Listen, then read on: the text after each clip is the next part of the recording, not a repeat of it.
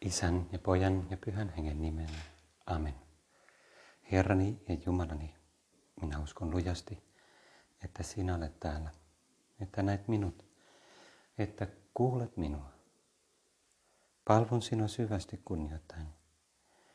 Pyydän sinulta syntieni anteeksi antamista ja armoa tehdä tämä rukoushetki hyödylliseksi.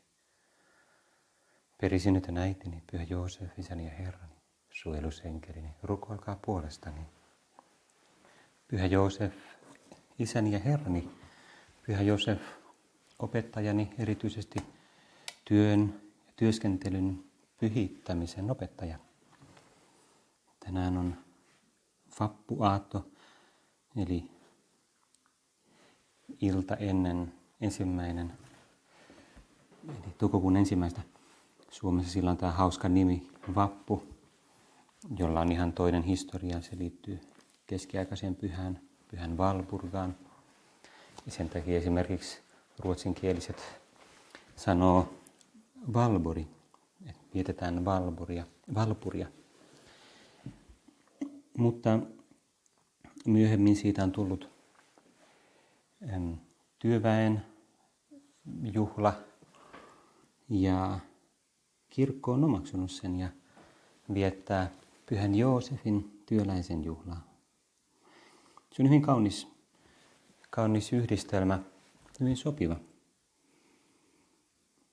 Pyhä Joosef oli todella työläinen. Me ei tiedetä, mitä työtä tarkkaan ottaen Joosef teki. Käsityöläinen, ehkä puuseppä, ehkä vähän kaikenlaista. Se on aika todennäköistä. Käsityöläinen Naseretin pienessä kylässä. Voidaan kuvitella, että Joosef teki, ei nyt ihan kaikkia maan ja taivaan väliltä, mutta kaikenlaisia korjaustöitä ja rakennustöitä ja mm, nikkarointia ja ties mitä. Hyvin monenlaista työtä. Jolle ehkä yhteinen ominaisuus sille Joosefin työlle on se, että se liittyy materiaan, aineeseen, että kirjaimellisesti muokataan tätä aineellista maailmaa, jonka Jumala on meille antanut, joka on ikään kuin, jonka Jumala on jättänyt meidän käsiin. Käsillä muokataan näillä ihmeellisillä käsillä, jotka Jumala on meille antanut osana meidän kutsumusta, osana meidän tehtävää. Luomiskertomuksessa me luetaan toisesta luvusta, Genesistä, ensimmäistä Mooseksen kirjaa, että Herra Jumala asetti ihmisen Edenin puutarhaan viljelemään ja varjelemaan sitä.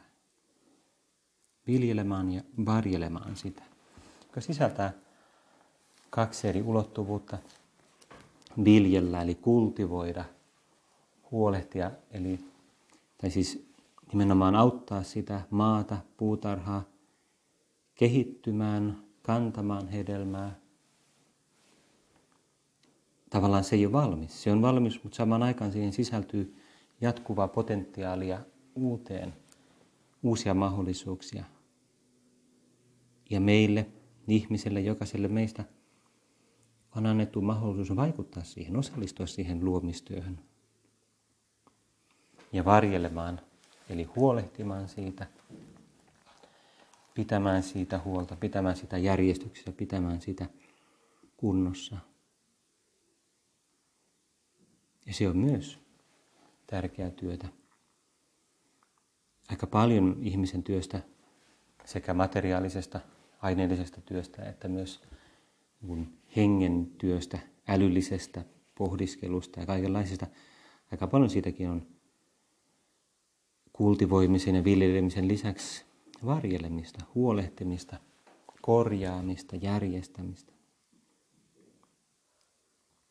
Todella voidaan kuvitella, miten Joosef jo nuorena miehenä ja varsinkin sitten Jeesuksen Jumalan pojan, lihaksi tulleen Jumalan sanan isänä mietiskeli sitä, mitä on olla Jumalan käsityöläinen. Nämä ihmeelliset kädet, viittasin siihen hetki sitten. ihminen on vaikuttava olento. En tiedä, oletko koskaan tullut ajatelleeksi sitä, että miten ihmeellinen asia ihmisen kädet, koska ne on niin erilaiset kuin muilla eläimillä. Vaikka me ollaan jollain tavalla eläimiä, me ollaan osa sitä niin eläinkuntaa, meillä on materiaalinen, aineellinen ruumis ja paljon yhteisiä ominaisuuksia monien muiden eläinten kanssa.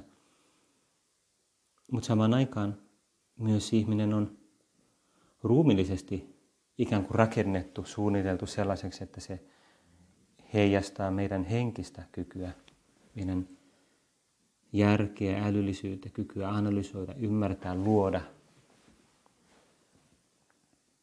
Ja se näkyy ennen kaikkea siitä, että ihminen seisoo kahdella jalalla. Ja koska ihminen seisoo kahdella jalalla, se tarkoittaa, että kädet on vapaat kaikenlaiseen. Ja meillä on kädet, jotka itsessään, jos ajatellaan sellaista niin kuin verrattuna moniin muihin eläimiin, niin kuin koiriin tai leijoniin, niin on aika heikot itsessään ja se symbolisoi tavallaan sitä, millainen ihminen on. Että jos meidät heitettäisiin jonnekin areenalle leijonien ja muiden petoeläinten kanssa, niin ihminen on täysin kyvytön suojautumaan. Mutta ihmisen kyky luoda uutta, luoda työvälineitä, nimenomaan käyttää älyään, järkeään luovasti, hyödyntää erilaisia luonnon mahdollisuuksia, tekee meistä kaikista vahvimman. Antaa todella sen mahdollisuuden, että ihminen hallitsee koko luomakuntaa.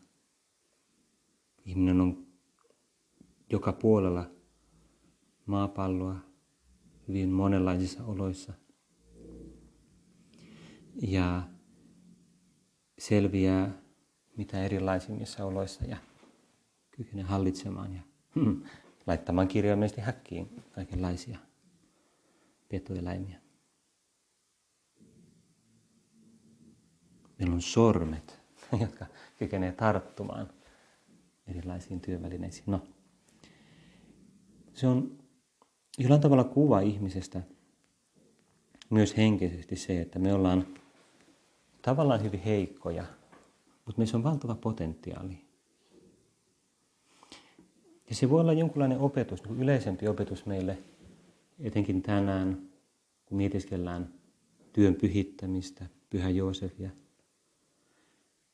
Ihmisen tie suuruuteen menee nöyryyden kautta heikkuuden kautta. Pyhä Joosef varmasti taivaasta käsin voi hyvin samastua siihen ideaan kuin työväenliike ilman, että, että mennään millään tavalla niin politisointiin. Se ei ole, siitä ei kyse ollenkaan, vaan, vaan se kristillinen viesti, kristinuskon suuri viesti on se, että voidaan pyhittää nöyryyden kautta kaikkea kaikkea rehellistä toimintaa, kaikkea rehellistä työtä, työskentelyä. Ja me tarvitaan siihen nöyryyttä. Joosef on todella hyvä esimerkki siinä. Nimenomaan siksi, että jos se oli, jos, että Joosef oli niin vaatimaton ihminen inhimillisesti, ei rikas, ei suuri oppinut, tavallaan kenen tahansa voisi ottaa esimerkiksi. Jos se oli hyvä työntekijä, niin se voi olla esimerkkinä työn pyhittämisestä. Mutta uskaltaisin sanoa, että paras esimerkki on aina semmoinen niin kuin Pyhä Joosef tai Pyhä Maria, jonka työ on myös ihan ulkoisesti nöyrää, vaatimatonta.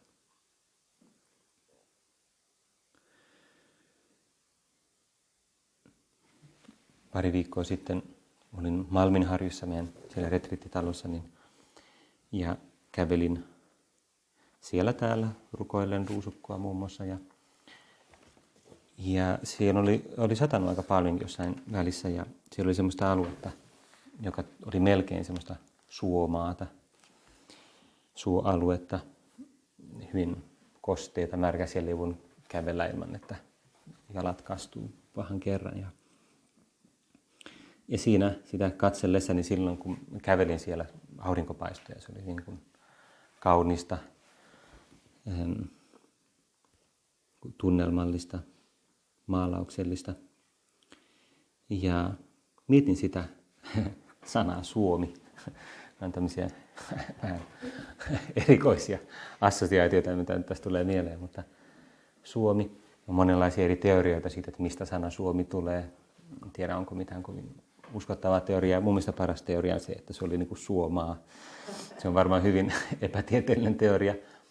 Mutta on helppo kuvitella se, että Suomi, niin kuin moni muukin alue, ennen kuin ihminen, ihminen tuli sinne kultivoimaan, viljelemään sitä, niin on ollut luonnostaan suota, jokseenkin asuinkelvotonta. Moni alue. Englannista sanotaan, että kun benediktiini munkit saapu sinne joskus silloin varhaiskeskiajalla tai niin ne teki asuttaviksi monia, monia paikkoja, joissa ei, ei asunut ihmisiä. Se vaati paljon nöyryyttä, paljon sitä vaivaa, uskoa siihen, että semmoinen hyvin nöyrä, vaatimaton, näennäisesti näkymätön työ on Jumalalle, on Jumalalle mieleen. Semmoinen työ, josta välttämättä ei sillä hetkellä tuntunut olevan kauheasti hyötyä. Se hyöty tulisi vasta paljon myöhemmin, ehkä kuin toisten sukupolvien aikana.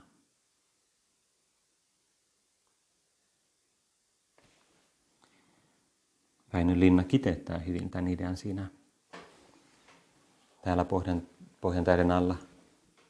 Alussa oli Suo, Kuokka ja Jussi. Ja voitaisiin sanoa tavallaan, että ei, ei ollut alussa, mutta kuitenkin esimerkkinä meille Suo, Kuokka ja Joosef. Joosef ei, Joosef ei ollut kirjaimellisesti mikään niin kuin maanviljelijä, mutta esimerkki nöyrästä työstä, vaatimattomasta, joka ei ihmisten silmissä herätä kummemmin huomiota, sillä he ei saa suurta kiitosta ihmisiltä, mutta joka Jumalan silmissä voi olla hyvin arvokasta. Hyvin, hyvin arvokasta ja pyhittävää.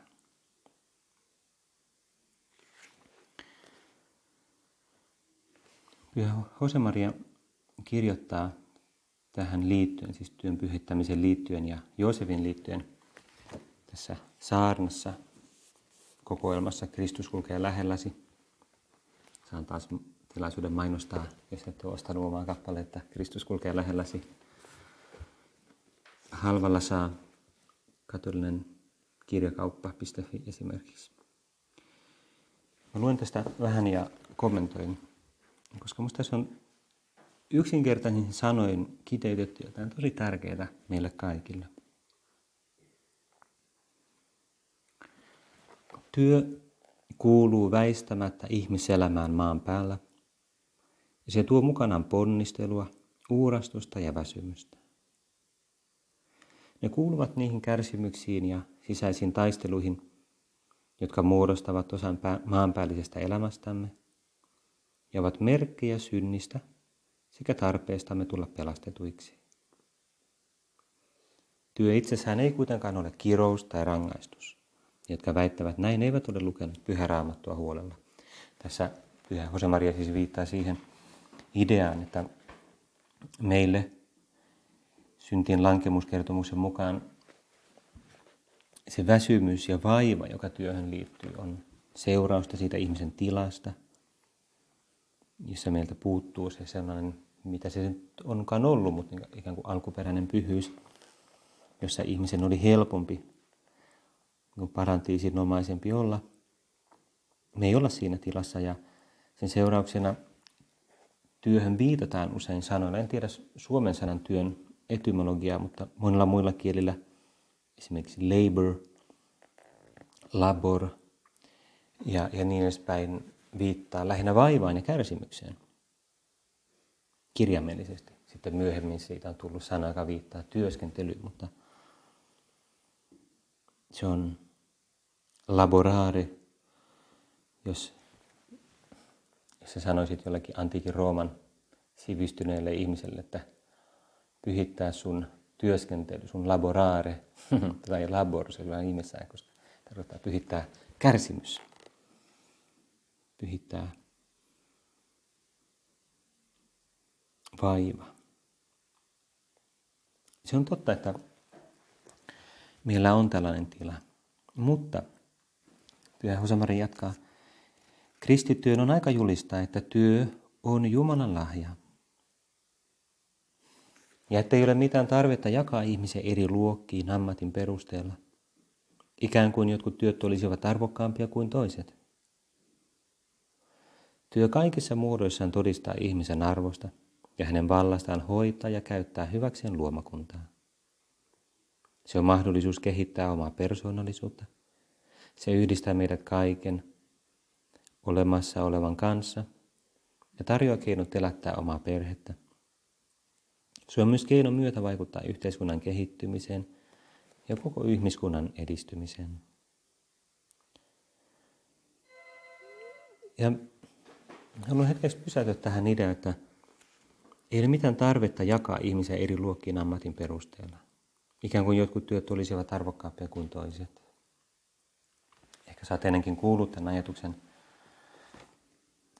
Jose Maria joskus kysyi tai, tai häneltä kysyttiin, että tai esitti retorisesti sen kysymyksen, että, että, että minkä, mikä työ on niin kuin arvokkain.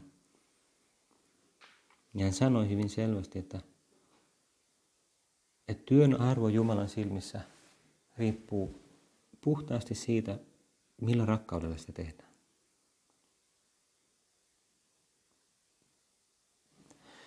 Se on tosi yksinkertainen idea, miten vaikea on todella omaksua se. Ehkä sulla on helppo, mutta mun kokemus ainakin on se, että se on vaikea todella omaksua se. Todella tajuta, miten totta se on. Meille niin helposti menee päälle se hyvin niin kuin inhimillinen, maallinen tapa arvioida ihmisiä. Tai meidän omaa työtä sillä perusteella, että miten paljon siitä saa kiitosta tai kunniaa, miten paljon siitä maksetaan, miten paljon se näkyy. Meillä on halu olla ikään kuin lainausmerkeissä relevantteja. Miten paljon helpommin me tehdäänkään hyvin joku semmoinen työtehtävä, josta me odotetaan kiitosta tai tiedetään, että muut ihmiset huomaa sen. Ja kaikki ne on merkkejä siitä, että me ei todella eletä, anteeksi tämä on niin negatiivinen näkökulma, mutta se voi auttaa meitä tutkiskelemaan ja pyytämään Jumalalta suurempaa kääntymystä. Että me ei, ei todella ajatella meidän työtä Jumalan silmissä, Jumalan edessä. Koska jos me ajateltaisiin sitä niin, se olisi ihan yhden tekevää. Millaista kiitosta siitä saa muilta ihmisiltä. Se olisi ihan yksi ja sama, koska me ymmärrettäisiin se, että semmoinen kiitos, semmoinen relevanssi on ihan yhtä ohimenevää kuin joku tuulenvieri. Se tuli ja meni.